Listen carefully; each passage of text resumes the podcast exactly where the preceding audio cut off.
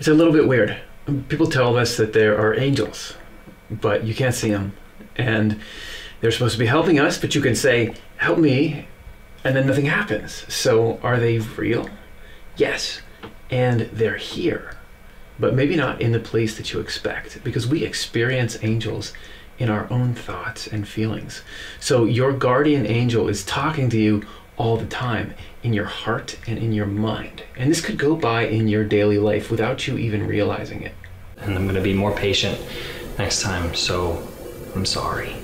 That's an angel. We just haven't been able to find a babysitter. Well, you can bring the kids to our house. That's an angel.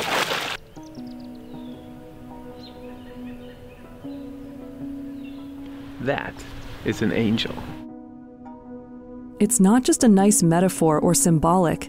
Angels are real and actively with us on the level of our thoughts and feelings. They influence our emotions and our thinking with goodness and truth. Although we can't usually perceive their presence, the angels know that they are with us. They lead us and protect us.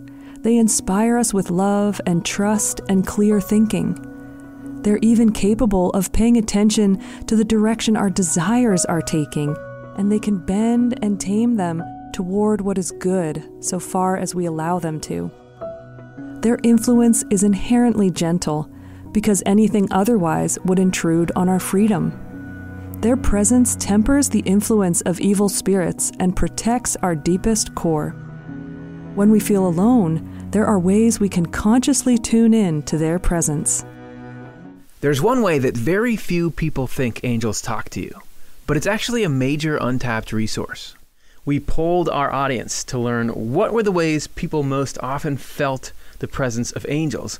One of those options got a lot fewer votes than the rest.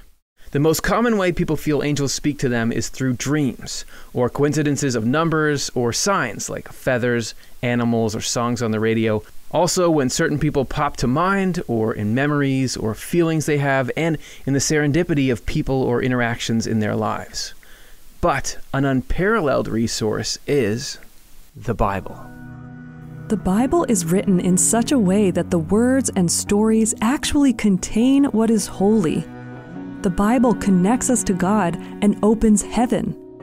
Emanuel Swedenborg was able to observe his spirit connections while he studied the Bible, and he learned that each verse communicated with a specific community of heaven, and ultimately that within the Bible there was connection with all of heaven.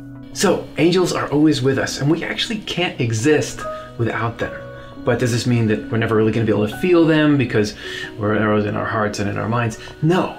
You can actually develop your ability to sense the presence of angels. Click the link at the end of this video for a custom meditation designed to help you develop the ability to perceive angelic influence so that you'll always remember, that's an angel.